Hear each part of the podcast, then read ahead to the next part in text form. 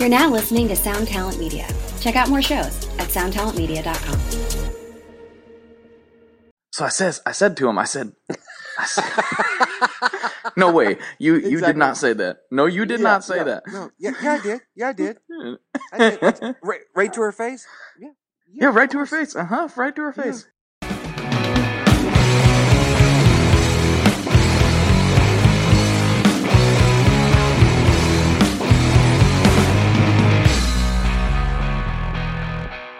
Hello, everybody. Welcome to today's edition of the ToneMob.com podcast, the show about guitar tone and people behind it. As you know, I'm Blake Wyland, and today I have the pleasure of sitting down with one Mr. Robert Keeley. How are you doing Oh. today, sir? Man, been a great day. I lost my headphones, but uh, you know there was a Target available, so I bought some new headphones. Ah, so the trials and tribulations of recording demos when you lose your headphones. Ah, yes. Otherwise, the day was picture perfect. nice. Yeah. Recording demos. Are these uh, uh, new pedals or are these pedals that we have seen? Well, of course, every week you have a new pedal, so. Every week we have a new pedal is is the mantra, but today was uh, special because we had the Gold Star Reverb that's that's going to be released uh, tomorrow, and uh, Lance Seymour of uh, Gear Talk Mhm. um, did a demo, and I was going to do a technical demo on the distorted reverb, um, kind of a unwieldy beast to uh, play, and uh, the pedal offers a lot of different sounds and stuff like that. So I was going to try to record one. Everything uh, was okay until I couldn't, you know, listen to the the tracks back to under- you know, Mm. understand what, what I was doing. So at any rate, got some new Yeah. headphones, and maybe maybe later on tonight I'll record some more. Right on, right on. Do you Yeah. do, do you have a little like home studio that you do those in, or do you do them at the shop? I have the the infancy, the genesis of a home home recording studio, um, and so upstairs in my office, uh, I set up something, and I'm still I'm still playing with it.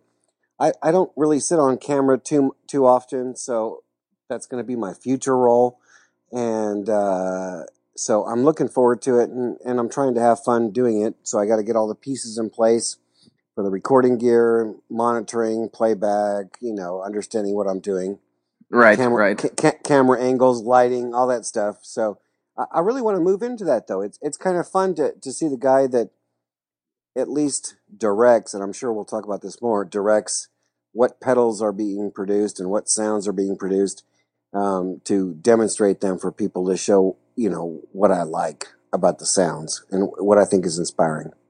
That's very cool. I think people Yeah. will really enjoy that. I mean, there's lots of demo guys that do great work, and that's why they do it. But I think it'll be an interesting angle for you to to approach it fr- from that. I mean, you know, on a on a regular basis. There's there are companies Yeah. that do that, but if you're going to do it consistently, that's pretty awesome. Yeah, you know, um, you know what's I'd have to use the word even jealous. The the, the folks at Catalinbread, I think the guy's name is Howard. hmm Um, he plays some incredible demos, and uh, every time I watch it, I go away bruised and beaten because I'm like, that's exactly how I would do it. And now I can't do it because they've done it so perfectly. I have to walk away from it and go, okay, find your own place. Um, yeah, but when when exactly, man, when when people are involved in the production of the the gear and then show you how uh, wonderfully it works, it, it's magic, and I think that's what they've done. I, I want to do that for my pedals, so I just got to get set up for it. So Nice, nice. So we Oh, can yeah. be looking forward to that uh, very soon. Then I take it. Oh yeah, yeah. I'm gonna put out a couple of them. Uh, I'm sure it'll be a learning process and uh, stuff like that, but it it is fun to show off the different sounds and explain it from a very technical standpoint, where people can understand the controls and how they interact, how they uh, make different sounds, so that people can hear it kind of from the horse's mouth, so to speak, and and understand exactly what they're getting and what they can do with it. Right, right. That's cool. I'll look forward to that for sure. So that's that's awesome. I lo- Oh, love yeah. hearing that. So I better like stop myself right now before I do what I what I sometimes do and did on the last episode I recorded. Um, before I get away from my questions um, because I really want. I think a lot of people would be really interested to hear, and I know I am about uh, my big standard question, which is, what is Rob Keeley's musical backstory, and how did it lead you to doing what you're doing today? Man, I, like my my backstory. I like my history because my history started with um, uh, music. It started with uh, my grandma buying me a guitar from uh, a place in uh, called the Music Gallery, which is still in business right outside of Chicago, Highland Park, uh, Illinois. Uh, bought me a, you know, probably at the time it was probably thirty-five to seventy bucks for a Yamaha student guitar, an FG, whatever, fill in the blank, 35, 36. Right. And and I would go to uh, my dad's practice. My dad would practice with a lady, and they would play songs, everything from like Stairway to Heaven to uh, oh my gosh, um, other '70s hits. I'll think of them in just a second, but uh, you know, eh, they, they would do anything from Heart to Led Zeppelin to Carly Simon to you know uh, Pete Seeger, you know, to anybody right. popular. And, and um, the, the the running joke at the time was that my dad was going to the library. Well, the library was a bar in Upper Michigan, right outside uh, Michigan Tech University. So my dad was going to the library, aka he was going to jam and make some music, and that's how he paid for his college and you know kept us Nice. in in food and diapers. So um, that's kind of how it started. Um, when we moved from the United States to Germany, my dad got stationed in Germany. I went through high school in Germany. Um, they listened to me play "You Really Got Me Now" on a Danelectro incessantly in the uh, Chevy uh, station wagon until they said when they got to New York, they were like, "Let's box this thing up and ship it because we don't want to listen to you. You really got me now for the for the you know ten thousandth time." So off the guitar went. I got to Germany, and uh, it was about uh, I don't know late late fall. They um they got me a for Christmas. They got me a Squier Stratocaster. Those are the good ones, the Japanese ones hmm from from the 80s, the 84, 85, and um 84. And um so there I was, blessed with my dad's uh, Peavey Deuce amplifier, this 6L6 monster that was like a Fender twin type of thing. Nice. And uh, I know it was it was so awesome and so loud and uh and uh Squier Stratocaster, which, you know, in retrospect is a is a great guitar. So I had this incredible guitar um and incredible amplifier and uh I lived out in a village far away from the rest of uh, German civilization. So I got to play for 8 hours a day. My whole world became music. So that's kind of like the earliest earliest background. I mean, I could go on and on. I mean, I I, I you know saved up for a Fostex four track, recorded you know Beethoven stuff with heavy distortion, Ibanez you know metal Mhm. charger pedals, and did symphonies on there. I, you know, played in bands, learned Yngwie songs, you know, note for note. But that's that's the earliest beginnings of it. Uh, trying to understand, you know, what my dad was doing with, uh, you know, folk and classic rock, probably classic rock. And then when I moved to Germany, everything was heavy metal. So it was a blend of those two things. Uh, and uh, I, I think, you know, great gear for the time. Right. And uh, so that's kind of the earliest part. You know, there's there's a middle section which transforms to more of a high fidelity, more of a, a higher understanding of sound. But that's the early part. Okay. Well, I mean, continue on. I, you gotta Okay, so go go through the whole the whole time, man. yeah, so so throughout Germany, playing in bands was was was great and informative. Uh, lots of learning of different styles. Like I, I'd get this magazine called Guitar for the Practicing Musician, and it would have everything from, you know, Kiss and Krokus to uh, Al Di Meola and Yngwie Malmsteen. And Wow. so, So, you know, there was no internet, there was no nothing like that. So I'd get the magazine, I'd be waiting anxiously. Everything is behind in Germany at the time. So I'd be waiting for the issue to come out, finally get the issue, and pour over it for, you know, an entire month, learning the material. Then, when I moved uh, from Germany to the United States, I worked in uh, stereo stores. The stereo stores gave me this kind of uh, halfway snobbish thing because there was some tube audio there. There was uh, a lot of uh, new CD players and DVDs and stuff like that. And I, I started working on the gear. I had great guys that helped me understand how to troubleshoot the gear and what made, you know, uh, audio gear great and what made it mediocre. And um, so then for the next, I think, 15 years, I worked in different stereo stores, uh, repairing audio gear and uh, understanding, you know, what makes things tick, what makes things sound good, what works, what doesn't work.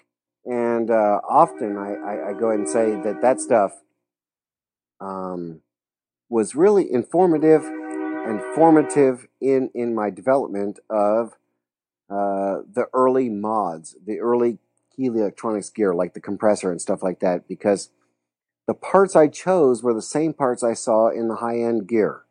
So, you know, the first 15 or so years I lived here in Oklahoma, it was a, um, that became the basis for um, what became uh, amplifiers that I made in the 90s to effects pedals in the two, in 2000s. So that's kind of how it it started, you know. That's uh that that uh, timeline makes like a hundred percent sense for how you uh, got to where you are today. Like that, all those pieces fit together, and it's like, oh, okay. Clearly, what else would he be doing right now? Sure. I mean, the, I mean, when I first got here to Oklahoma, it was a it was a dramatic change.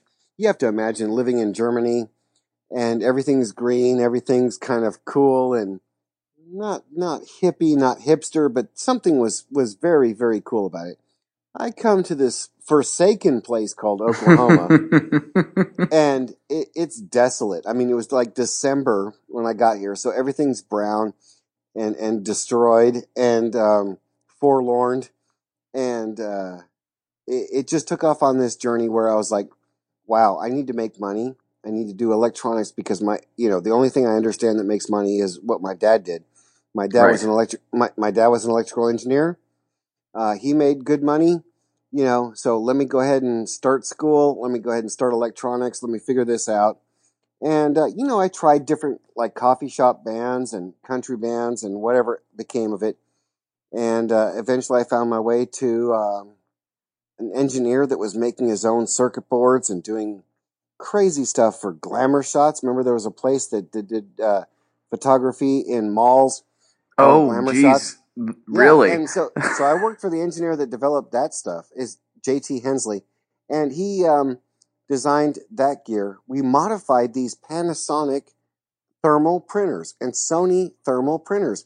So the the concept of modding actually became came to me in the mid '90s from this guy that that uh, owned a company called Industrial Video. He modified thermal printers things that printed out pictures of you know ladies, lab rats, because we did stuff for both medical facilities and glamour shots.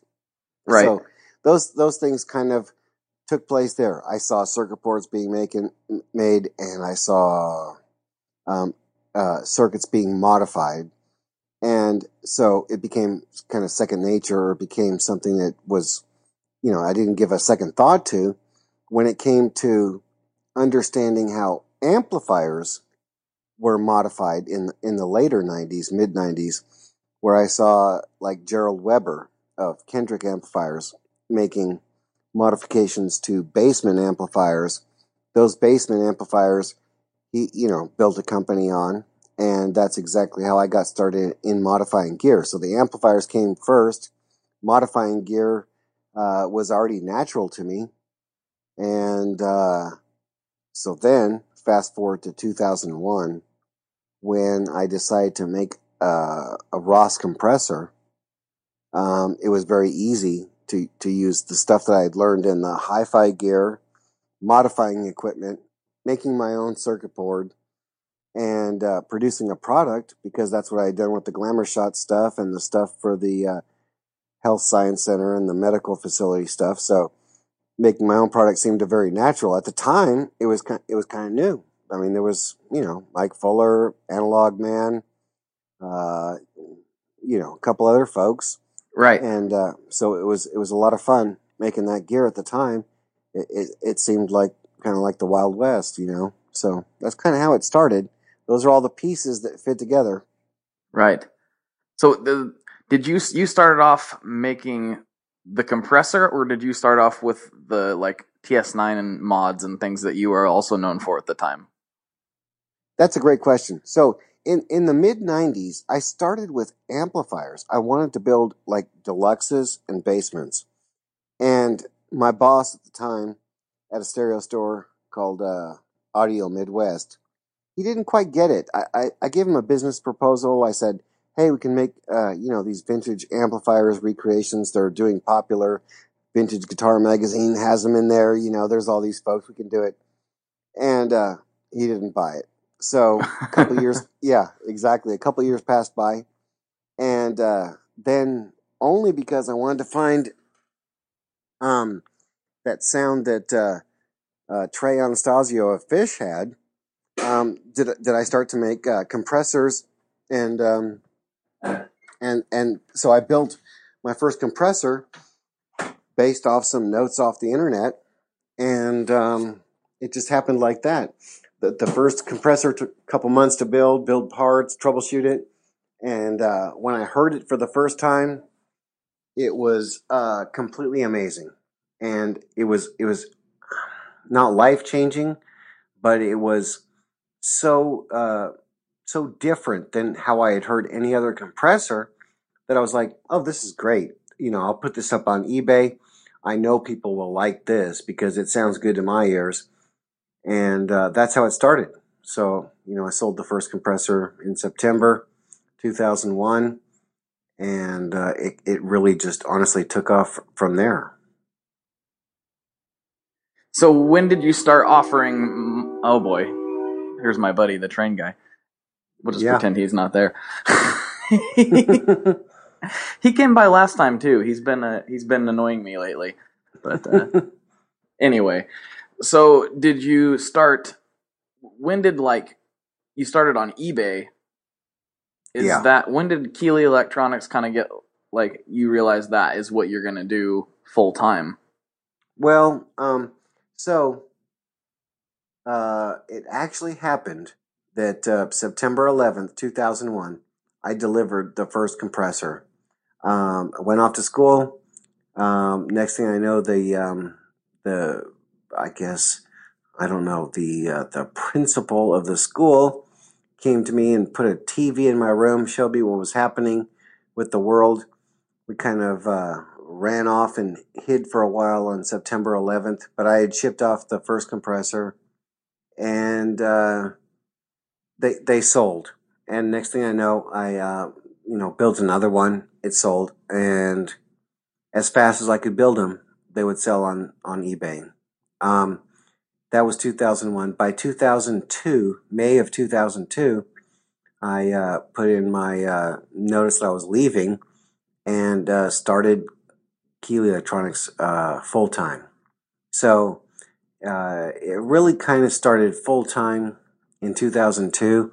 The origins of it, and uh, you know, that stuff became, you know, was 2001. So um, it was. It's, it's just been a. It's just been a you know magic ride since then. It really has. So, how long before you had realized you needed to start bringing people in to help you out? Because how long, how long were you by really yourself? cool. No, I was never, never uh, by myself except for the first unit. So what happened is, um, I was already teaching at the time, hmm and uh, so there was this guy, uh, Jacob Adams. Jacob Adams was my first employee, and he was a student of mine at uh, Vatterott College.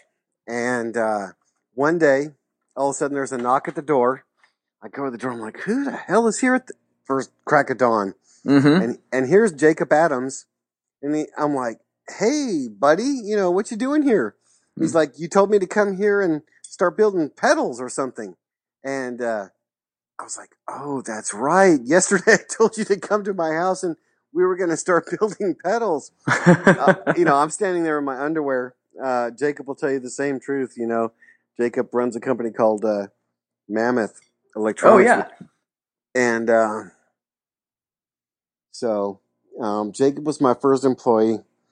I don't remember what day he started, but um, Jacob has been in it since uh, day one with me. So um, if you think any of these stories are fabrications, Jacob can verify any of them. But no, it was it was just like that. I mean, we started uh, modifying TS9s and BD2s shortly after that, and then DS1s when Dave Weiner from Steve Vai's camp sent some DS1s in to mod.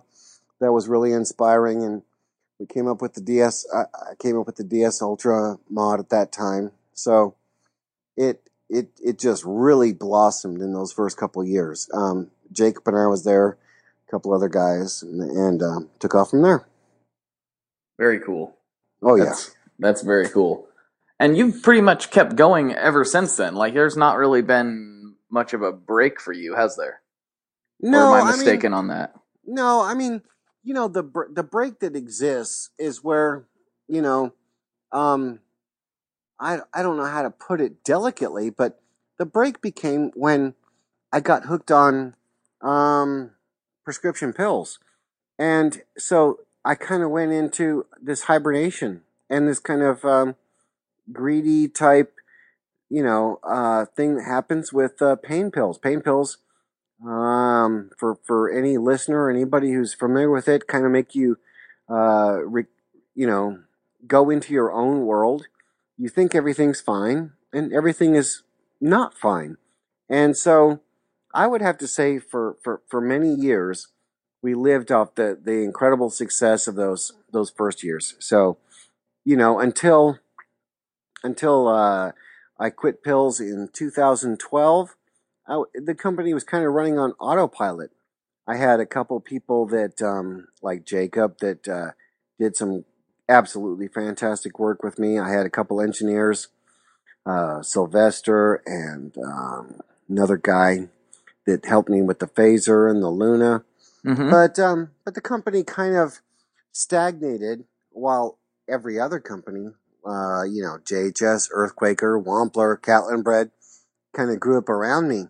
So when I finally uh, opened my eyes in February of 2012, I had a lot of uh, very serious competition. So, um, you know, we enjoyed some great success in the mid 2000s, and uh, it slowly petered out until uh, woke up, and then I formed a new team of folks that um, have have brought about all this incredible change that's that's uh, you know I think groundbreaking for the effects world. You know, I think we've had our best year ever, and um, that's what's happening now. So that's uh that's interesting. I I don't know if very many people know about that uh that part of your life. Um, what what did it? Was there like a did did the people you were working with know that you were having trouble, or was it kind of a you had you kept it to yourself type of thing because you, didn't think it was a problem? you know that's that's really interesting. I I think um, some people some people knew, some people understood, um, uh, but it's kind of like I was the boss, so they didn't want to say anything. Right. So it kind of, it kind of, I got to, you know, I, I, you know, I bought endless guitars. I bought fancy Porsches. I, I mean, it was, you know, crazy type, uh, you know, I don't know. Ill-gotten gains is what I call it. Ill-gotten gains. Okay. And so I, I, I had uh, a tremendous amount of, uh, you know, success. And the people around me um, noticed it, were very concerned, but um, you know chose chose to move on, or which I don't blame them one bit. Um, chose to move on, and uh, it kind of uh, allowed me to find a place where uh, I needed to make a definitive change and, and move on. And that's what happened in 2012. I said, you know, um, this is not working at all. right. This is not working at all. Uh, you know, I, I had a, you know, what's now an ex-wife that, you know, was instrumental in, in the destruction of the company. I had, uh, myself instrumental in the destruction of the company. And, uh, I said, okay, enough with all that. And I moved on. I said, that's it. Time to quit and time to move on. Uh, quit the pills.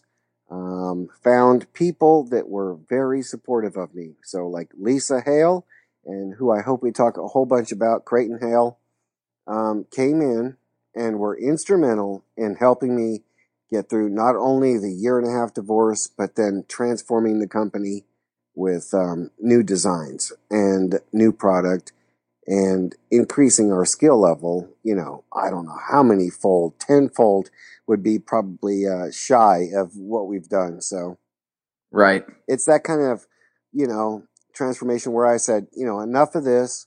I, I want something better. I'm so tired of being, you know, in the gutter. Um, even though the money was coming in. I mean, heck, even at the, at the worst point during that stuff, I, I think we were making something, you know, obscene like two million a year, but it quickly, uh, fell away. It quickly vanished because I had so much good competition and, um, you know, no support structure after years of just living off the compressor and katana. So, Right. you know, that, that change in 2012 couldn't have come, you know, any sooner. It was, uh, perfect timing. It really was, and and that's uh, I think it's kind of interesting if you step back and look at it from a consumer standpoint. Now that you've laid that story out for us, hmm you can see the change right in that time frame. Oh yeah. It's sure. visible from a from a product standpoint, and and uh, not that anybody knew you were having trouble.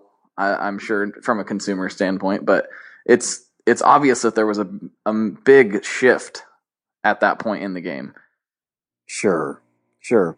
I mean, the first thing that came out was like a a red dirt. It was essentially our um, TS9 Mm-hmm. on, on on a new platform, and then a whole year later, Creighton and I developed the um, Seafoam, which was incredibly difficult to do.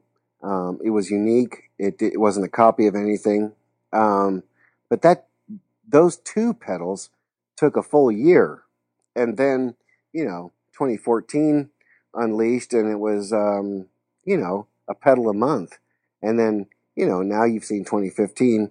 You know we can we can do anything. We can almost almost, almost poke fun at manufacturing a new sound. We can do one, you know, every couple of weeks. We can do one in front of the camera. So, um, it, it took a lot of background work to to build up the the platform, the skills. Um, Aaron Tackett uh, doing CNC stuff, and then eventually in 2015 doing DSP stuff. All all these partners, if you will, um, you know, came came into play. So it's um, that that's what happened in the, in the past two years. So you you have all these these people that have have come into the fold, so to speak. Where do you track down that level of talent and then have as many of them as you have? I mean, that's just like people would kill Um, for that. Yeah. So what happens is um, they kind of they kind of fall in your lap, or they kind of exist. But then once you realize it, um, you have to foster that talent.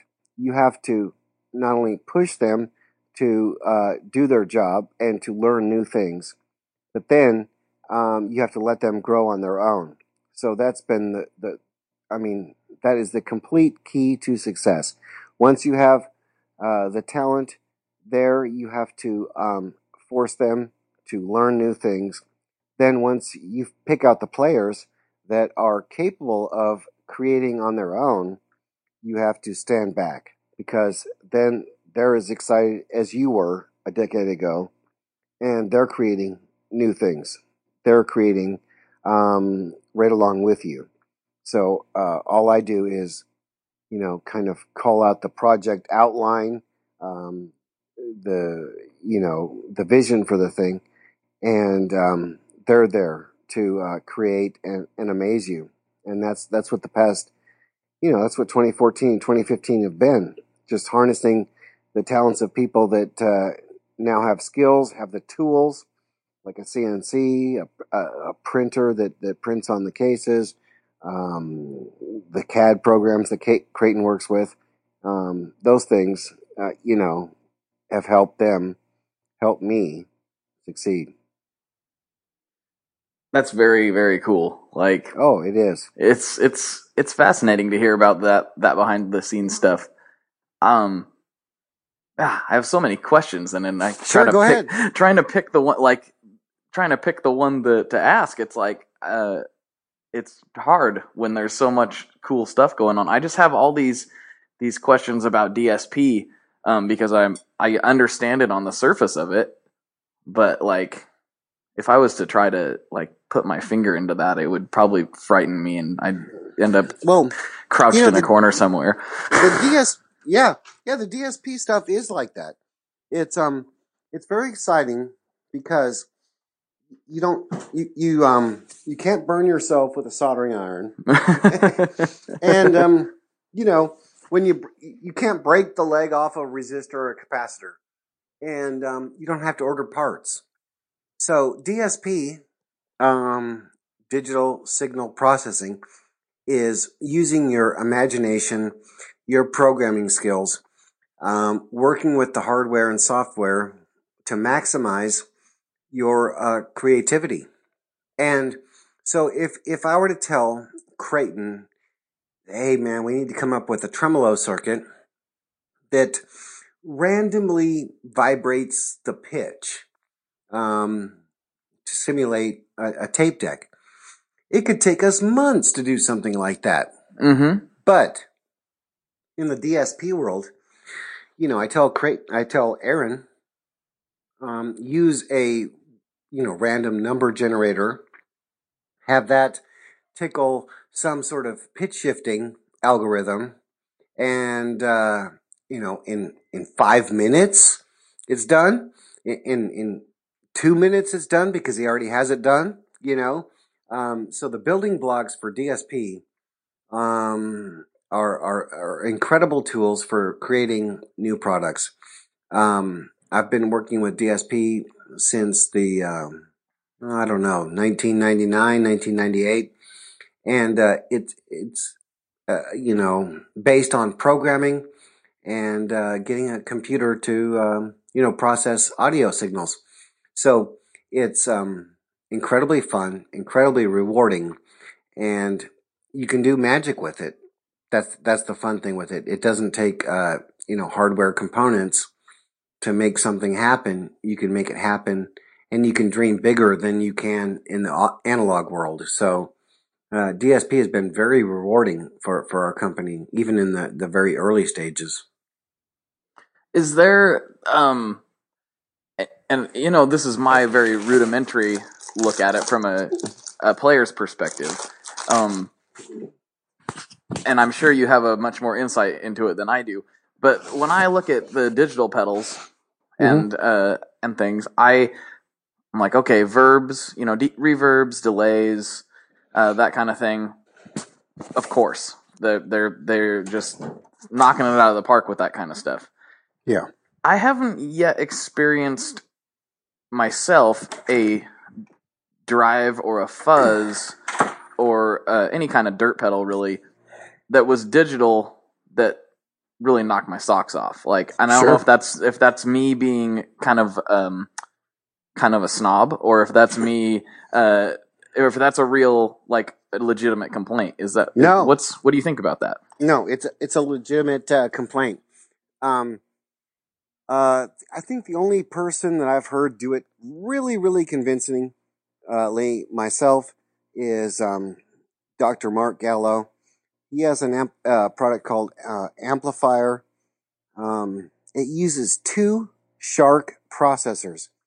Um, these heavy duty DSP processors, the same stuff that's used in the Strymon stuff. It uses two of them to finally get gain, distortion, heavy distortion, heavy heavy gain uh, correct. it takes a lot of processing power to get those nuances correct. And um, not many people do it. I think that uh, Kemper uh, profiling amplifier Mm-hmm. Right. uses uses a pair of those, and so it takes an extraordinary amount of processing power, speed, memory, and uh, uh, technique in, in in in crafting code um, to understand uh, how to make something that sounds good for guitar players. So, um, for example, we have a distorted reverb in our as one mode of our Gold Star reverb that, that'll be released tomorrow. And, you know, I, I think Aaron and I have done a good job talking about it and crafting something that sounds good with a very simple um, spin FV1 processor. Um, I think we've done a good job with it. It's it just puts distortion on the trails of the reverb, so it's Oh, not cri- it's not critical for say your core sound. Um, but for for an effect, I think it's it's a blast. It, it offers something new. I don't I don't know of any other pedal that does it. So you're right. Um, when I got my first uh, digital distortion pedal, a Digitech pedal that had 20 presets, uh, no matter what parameter you wanted to change, no matter how many things you could store and save, it never sounded as good as some sort of Boss dirt box. I- You know, no. so No, that was doesn't. that was the 80s. So no, I hear you. It it takes a lot of effort and um, a lot of processing um, capabilities to get uh, distortion to sound right. Right. I mean, with the Kemper stuff, it makes sense to me uh, Mhm. uh, why they would do that. But as far as um, a pedal goes, just if you were just to have like a digital distortion with a bunch of different modes, it almost doesn't seem worth the effort. As difficult as it sounds like it is. I mean, maybe I'm. I don't know. I'm just kind of No, kind of speaking I out loud. No, I think you're exactly correct. I wouldn't um, choose digital profiling, uh, DSP, uh, signal processing for distortion as my first choice. Way too expensive. It would take, you know, I don't know, twenty dollars in parts to get it even remotely correct. Maybe thirty dollars in parts to get it remotely correct. When we know that a a rat or a DS1 or a TS9 can cost, you know, fractions of a quarter to get right. So right. I mean, Exactly. th- there's there's there's no point. But when you start making multi effects units and um, you know dreaming of bigger things, then then it becomes pretty cool because, like my friend uh, Dr. Mark Gallo said, um, he can simulate voltages on the tubes that, that that don't exist in the real world. Something that would melt the plates of a 6L6, even an American one. Uh, he can simulate things that just simply couldn't exist, but that sound delicious, sound fantastic uh, outside the, the realm of reality. So, at some point in time, it does make sense. There is the processing speed, the power to do things with distortion that do, that don't exist currently, and I think we're kind of you know on that on that edge on that boundary. Now that sounds cool. That's Mhm. something I could. That's something I could get involved in. Oh yeah. Very Oh, yeah. cool. I'm wondering what that even sounds like. Is that that old thing where, like, I just heard this. I heard this tall tale the other day. I don't know if this is even true, but I heard it. Mhm. Um, where like, I believe it was Prince set Yeah. set a guitar amp on fire and and recorded it as it was burning in like a concrete room somewhere. I wonder if you'd get some sort of weird sounds like that. If, if that's even a true story, I have no well, idea. Well, you know what's but- what's kind of fun about that, true true or not, um, you know, the the essence of the story is that something happened at that fleeting moment um, where where you where you can't replicate it, and that's kind of what it, I think um, amplifier does, and what D- DSP is going to be capable of doing, not only for me or or for a host of other um, people, but but maybe even more so for the for the DIY crowd.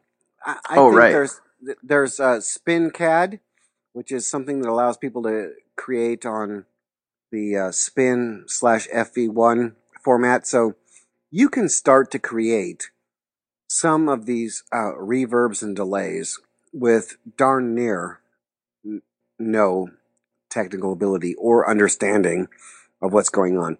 You literally, you know, connect dots, color I- inside the lines, and you can start to create these effects pedals. It it doesn't allow you the control over nu- nuance, and it doesn't allow you to, you know, it doesn't give you a license to use your own brain for what sounds good. It just says you can make a reverb, you can make it a chorus, you can make right, a delay. right. But um, um, I think, uh, to your point, you know what what happened in the room when the amplifier was on fire and getting ready to, you know, be destroyed. What what, what kind of great sounds came of it? Um, well, now you can you can create those sounds um, digitally. So I'm not saying it's the answer for everything. It's it's really not. I mean, uh, the the same folks that that create those things get turned on by a fuzz pedal that that that we do. So, um, Right. two, two transistor germanium thing. They're like, dang, man, arcade, that thing sounded killer, man. What did you do? I'm like, I did nothing new that hasn't been done in 30 years. It's just that your your fancy, you know, NASA computer still can't, you know, capture those things quite exactly. So it's kind of funny, huh? It it is. It is kind of a comical thing to think about, but it's like man, I just love I love that that that sound. You know, like there's always that sound that you're searching for as a as a gearhead and sometimes those simple circuits it's just like mm, Oh yeah. really really what is needed.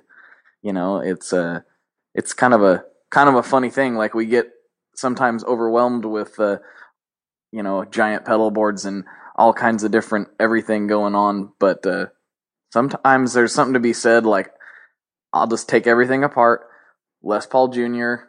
into maybe a, a fuzz face or something similar, and just go in a one channel amp, and it's like ah, man, that feels Yeah. good. Oh yeah. Oh yeah. No kidding. It really does. It really does. So So that that might be a good way to slide into uh, one of my usual questions, which would be if I don't know how much playing out you get to do these days, or if you're too busy cranking out all these pedals, but if you do do playing on regular basis, what's your current rig kind of look like? shoot, you caught me, man. You caught me um, fair and square. Uh, I haven't played out in forever. I mean, I've been so wrapped up in uh, business and things like that that I, I have not had a regular gig in many years since I was in college. So um, I've had a couple invites here recently that are more than attractive, um, but uh, I want to get back to that. Trust me. I'm trying to actually change my role at Keeley Electronics so that I can do more recording and playing out. But right now, I don't play out. What what pedals I enjoy are are, are you know our 30 milliseconds, are Oxblood, are um, 1962, uh, a couple other pedals that um, are the best stuff we've ever created. So when when I play, it's it's more rewarding than ever to to play my own gear. You know, so I can definitely point at what I enjoy playing now and what other players you know are enjoying now. I know that the sounds that I'm getting when I uh, am learning this recording process are, are better than than I've ever heard uh, fr- from my company in a long time. So I, I don't have a gig right now, man. that's that's not too surprising uh, with the volume you guys are putting out. That's I couldn't imagine you having a whole lot of time for much else. Uh, no, but but I, I do I do understand the magic of playing live and getting the stuff to work live so that you can be inspired and, and play music. When when you can be inspired and, and the sounds come out naturally and uh, you can just kind of let go, uh, that's where the magic happens. That's where I want people to be, where the sound is is um, you know very rewarding and very uh, effortless to get a good sound. So that's that's always been you know my goal. Right, right. Oh, I know something I wanted to ask you about. So this was uh this has been a little while ago. Um probably probably 2 or 3 months. hmm You you did a post on on Instagram of various sections of your personal pedal collection. Oh yeah. Um I've never seen anything like that in my life. Like that was that was like like every music store in my area is in your closet. It was, it was Yeah. I, in your estimation. I know this is going to be this is not even really a fair question to ask. How many pedals do you think you own roughly? Hmm. I don't know. Not including your own, you know, what your company has in Yeah. stock, whatever. Just your a personal good- collection. Those pictures didn't even show the whole thing. I couldn't get the whole collection in there. I mean, it was frustrating because you know some of the vintage uh, wah stuff and you know some of the funky stuff was in the background. You couldn't couldn't capture it. I, I don't know, man. There's probably I can tell you it took me and my son and a buddy of mine, Chris uh, Mahoney. It took us like and Aaron. I think it took us like a whole hour to using you know postal mail tubs to move them from one room to another. So I don't know, man. I don't know if there's. I don't even want to put a number on it. It's kind of scary to put a number on it. I know it's a fraction of what I had because, like I told you, I lost uh, most everything in, in a divorce. I mean, I had these stackable mail tubs full of vintage 808s and bosses and MXRs and you know stuff like that. So, I mean, whatever you saw in that picture there, which was pretty cool looking, um, was just a fraction of what I've had. So. wow. I don't. I don't know. There's there's there's lots of pedals. That most of them are mo- most of most of them are gone. Most of the good ones are gone. So whatever you Mm. saw in there was just a fraction. Oh no, the good ones, the good ones have taken flight. Oh, that's that's Yeah. terrible. I hate to Yeah. hear that. Yeah, that's all right. But man, yeah, I I was trying to explain that to because I one of my friends the other day. He's like, "Oh, you know, I, some guy, you got a lot of pedals." I'm like, "No, I don't." I'm like, I'm like, I got, I have, I have a good amount. You know who has a lot of pedals? Rob Keeley has a lot of pedals. Yeah. I was like trying to explain to him what I had witnessed. It was like mind blowing. So yeah, I'll, I'll I'll have to put some, some more pictures up here so you can point to them. But um, no, pedals are fun because they they they are easier than an amplifier, easier than a guitar, oftentimes, to get a new sound and to inspire you to create new music. So that that's what the magic is in pedals. Um, I agree. it- it's it's a quick way to find um, your muse, find find some way to uh, get inspired. Um, if you had to buy a guitar to get inspired, or change pickup selector switch, uh, change the tone controls on your amplifier, it's a little more difficult. But if you can, um, I'm not saying it's necessarily better, but it is it is a way to get uh, you know the creative juices flowing and to start creating, and that's that's what that's what it's about. So Most definitely. Most Oh, yeah. definitely. So let's see. Hmm. I'm looking. I'm looking through things here. I'm so professional. You're good. You're good. Um, do you have a particularly like a favorite circuit? Now that's hard, not really fair to ask, but do you have like you could just point to one and be like, either one you've created or just one that you're really impressed with? Hmm. Well, that's a, that's a good question because some of the circuits that, that I'm impressed with, you know, I don't I don't fully understand or know by heart or anything like that. For example, I, I think the um, Line Six DL4 is a you know a complex, beautiful, you know circuit. It's just as awesome to me as um, the Fender 5E3 uh, Deluxe circuit Mm-hmm. um, you know, a 1959 Fender Deluxe um, is just as inspiring and magical as as that DL4 in my mind. So um, there there's several circuits like that that that just make a lot of magic. Uh, I I truly enjoy our new um, Oxblood in 1962. Those those things um, are are great sounding. They're they're very easy to play. They're fun to make music on. I enjoy our um, the platform that holds our uh, 30 milliseconds or our reverb. Those those circuits um, sound good and um, are are fun and inspiring. So, I mean, there's there's classic circuits. Obviously, I like the, the TS9 quite a bit. I mean, who who doesn't? Fun No circuit. kidding. It's it's um very uh uh, malleable. You can change it. You can do a bunch of different things with it. Um, so there, there's some circuits like that. You know, a circuit I think is fun is the um, Mutron Three. The Mutron Oh, Three that thing's got cool. Yeah. yeah, it's got it's got all kinds of stuff you can learn from it.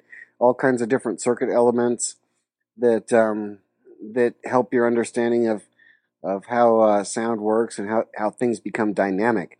That's what I like about that circuit a lot is that there's uh, a lot of filters so that the sound is you know made vocal or you know you know forced in one way or another, and then there's things that measure your your pick attack and your your playing so that it influences some other part of the circuit.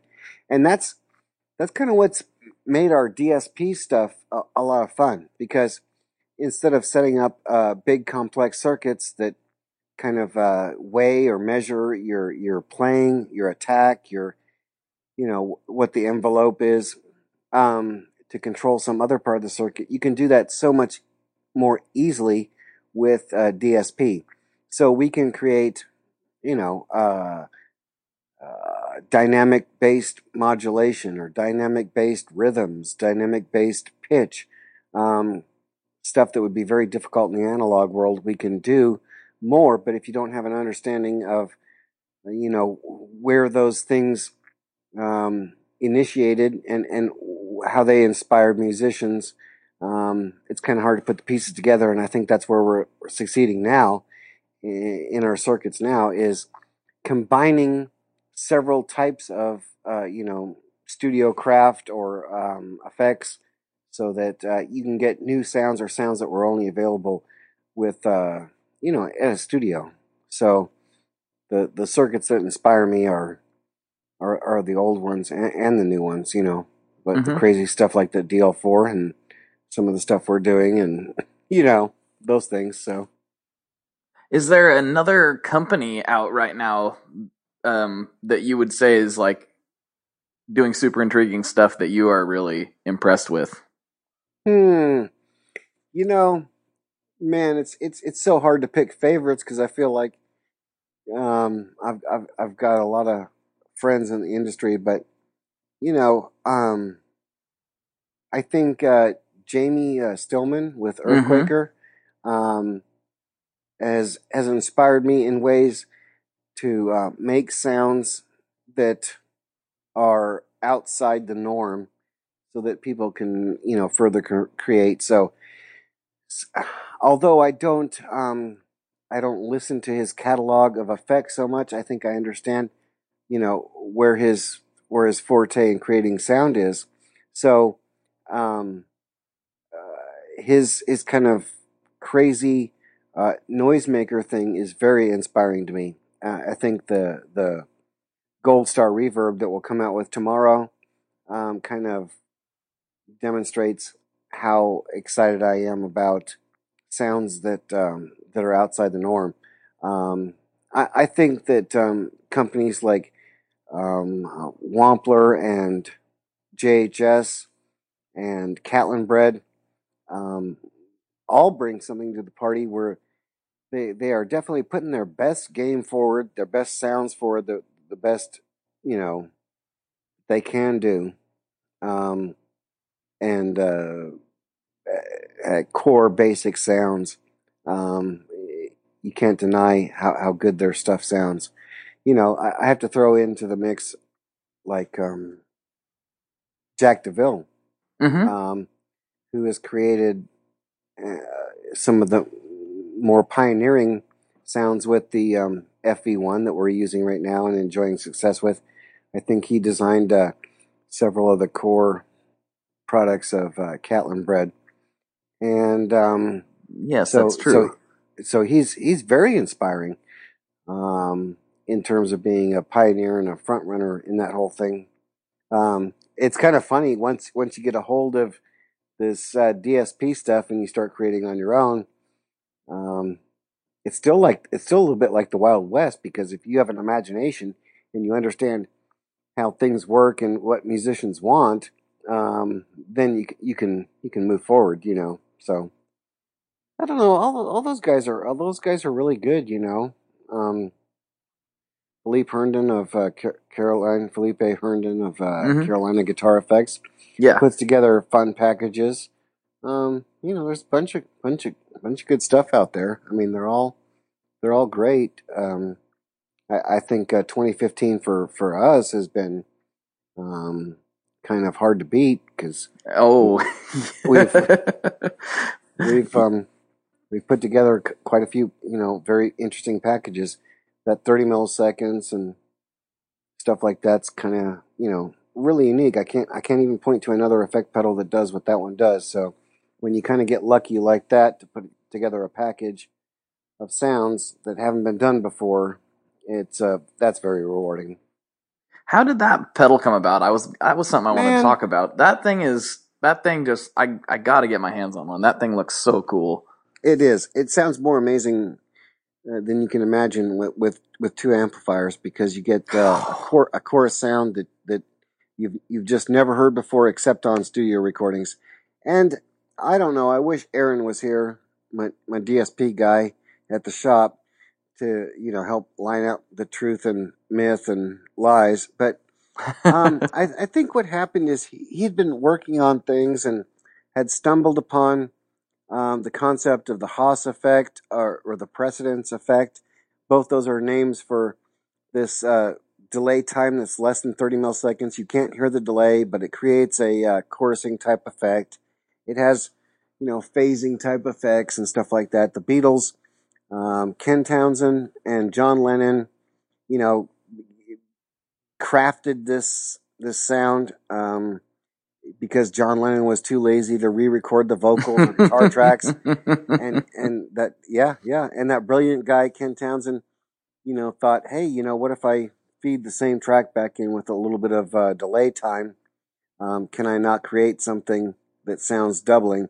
And uh, sure enough he created a sound that's now you know indispensable uh, studio tool so um, when Aaron started to talk about it I think I pretty much jumped off the floor when I was testing some other sound and went, "Yeah, exactly. That's that's exactly what we need to do.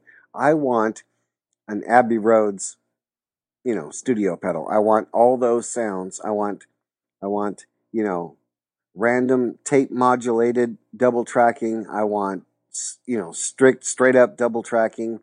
I want the same chamber reverb that uh, we put in that they that they use. I want our best approximation of all those sounds in, in one pedal, and then you know the graphics for the for the case became you know based on the Ampex you know tape reels and and the Grateful Dead Dick's Pick stuff.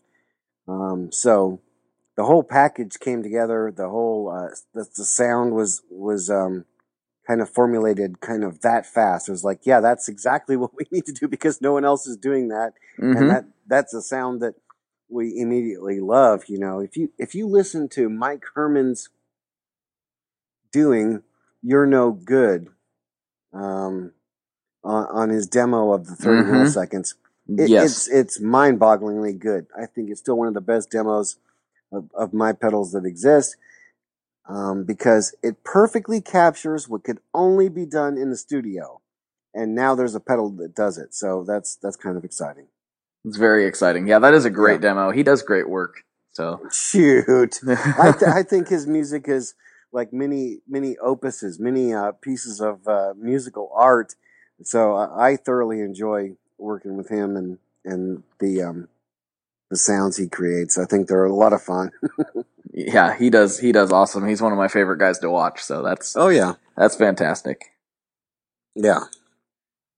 Oh man, there's so many questions I have, Rob. I'm not I'm not just saying that, but we are um we have done what what has what always happens is we get I get to the hour mark and I'm I'm not done talking yet. Well, you, you can schedule part two.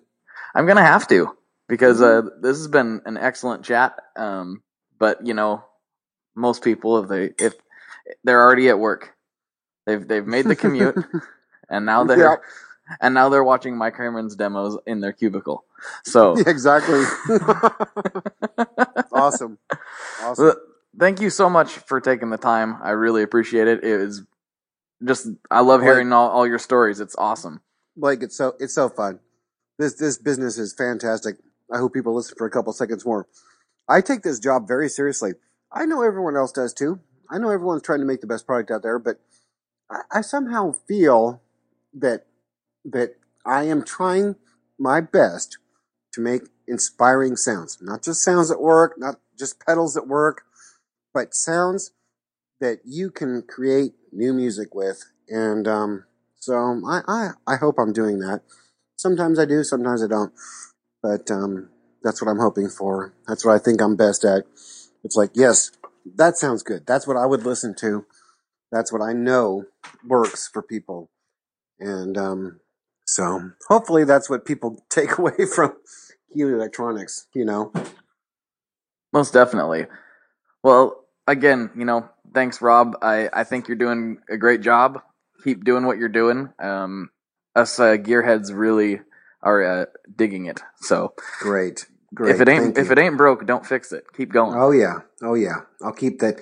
My my team is is kicking butt right now. So wait, watch out for 2016. Love it. Love it. So is there any good. anything you want to uh I I forget to do this sometimes and shame on me, but I'm getting better. Is there anything you'd like to uh shamelessly plug for anybody who is listening something coming up new where they can Mm. find your stuff, et cetera, et cetera, et cetera? Uh, no, I mean I just uh, just just visit the website, just check out the new stuff because we've got um we've got for the NAMM show we have a bunch of uh, tone workstations, which are you know three and four multi effect type units that'll be at the NAMM show in in January out in Los Angeles. Oh, cool. So so we've got we've got that. We've got a flanger uh, on deck. We have a pedal we call uh, Capital Reverb that's that's on deck, um, based on the Reverb Chambers Les Paul, uh, designed for Capitol Records. So man, it's just there's so much stuff on deck and uh, so much stuff we're having fun with that uh, I just hope people keep on um, you know finding something that that you know inspires them. So that's it. Very good. Well, I'll put the I'll definitely put your website link in the show notes. Everybody, you can check out everything that uh, Rob and the team are doing through that link. Yeah. Yeah, perfect. So, uh, thank you very much again, Rob, uh, for taking the time. And You're very uh, welcome. I will go ahead and close out by saying, uh, for Rob Keeley, I'm Blake Wyland, and everybody, good luck and good tones. All right. Thank you. Thank you. Talk to you later. Talk to you later. Bye. Bye. All right, that does it for this week's episode. As always, thank you very much for tuning in. I really appreciate it. And thank you to Mr. Keeley for coming on the program. That was highly enlightening and very enjoyable for me. So I hope you guys loved it as much as I did. One last thing is if you have not yet, don't forget to head over to tonemob.com and hit the join the mob button. Because if you hadn't done that already, that means you missed the Christmas special that I put out with Mr. Keeley himself. So that was good times, and you don't want to miss more subscriber exclusive things like that. So head over to tonemob.com and hit join the mob. That does it for this week. I'll be back next week with another episode. Have fun, stay safe, and play with more fuzz.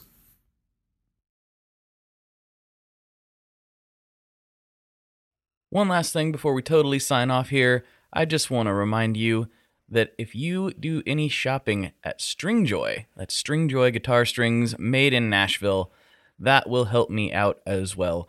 As I've said for years, I'm heavily involved in that company, and I really do think they're making the best products on the market. So if you would like to try custom strings, go to tonemob.com slash stringjoy and check them out today. I seriously, seriously, seriously love what the team down there is doing. I help them out with all kinds of things, and by you supporting them, you are also supporting me as well. And hey, you need some strings, so why not get some custom strings just for your guitar and playing style? Again, the link for that is tonemob.com slash stringjoy, and that will take you right to their website and you can do all your shopping through there, and that will help everyone involved out. So thank you very much. Talk to you next time. We are brought to you by the wonderful folks at Gun Street Wiring Shop. Yes, Gun Street Wiring Shop. I've talked about them before. I used to say based out of Bend, Oregon, but guess what? Sean moved to my neck of the woods. Sean's in Portland. Sean is awesome and has helped me with a bunch of stuff lately. And if you have wiring needs for your guitar, he can help you too. If you want to get weird with it, he can get weird. If you just need to spruce things up a little bit, there's your guy. He takes all the guesswork out of doing your guitar wiring and he makes it simple, and his customer service is top notch. And I can't say enough good things about Gun Street as a company.